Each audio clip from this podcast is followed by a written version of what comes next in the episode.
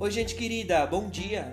Eu sou o catequista Ediris Predeman, da Paróquia Evangélica de Confissão Luterana em São Borja e tenho a alegria de estar com vocês neste novo amanhecer. Hoje, dia 21 de julho, terça-feira, um novo dia que se inicia sobre a graça e a misericórdia de Deus.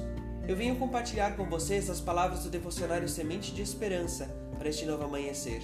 O texto bíblico que quer falar a nossa mente e coração do Evangelho de João, o capítulo 13, o versículo 35, que nos diz assim: Se tiverem amor uns pelos outros, umas pelas outras, todos saberão que vocês são os meus discípulos e as minhas discípulas.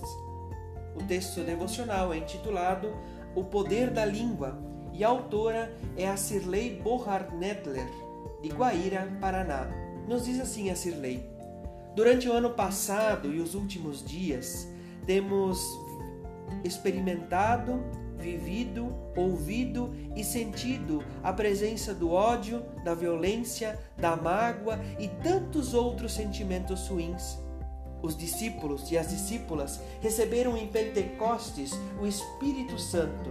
E a partir daquele momento, eles e elas começaram a falar nas mais variadas e diferentes línguas e todo o povo que estava presente naquele momento compreendia sua mensagem. Mas que língua nós, pessoas cristãs, batizadas, temos falado?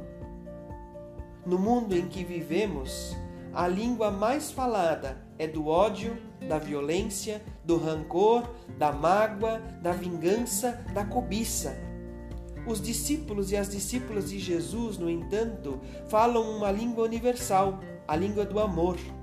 Linguagem simples, entendida por tantas e tantas pessoas que promovem a paz, a justiça, a harmonia e a comunhão.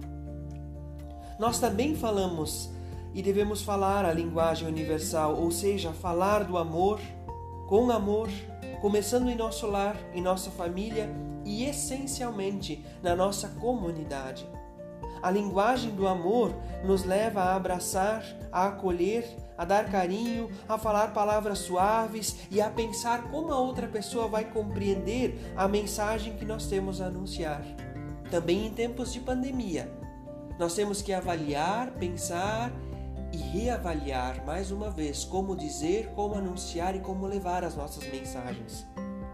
Não precisamos falar palavras duras, amargas e ofensivas. Podemos demonstrar o nosso jeito de ser por meio de gestos, do falar e como temos acolhido. Os discípulos e as discípulas de Jesus ensinaram a amar e a falar para todas as pessoas com respeito, sem mágoa, sem ferir ninguém. Esta é a linguagem do amor. Felizes as pessoas que têm fome e sede de fazer a vontade de Deus, porque eles e elas serão plenamente saciados. Que Deus guarde o seu dia sua família, a sua casa. Que Deus guarde a sua vida em Cristo Jesus. Um abençoado dia.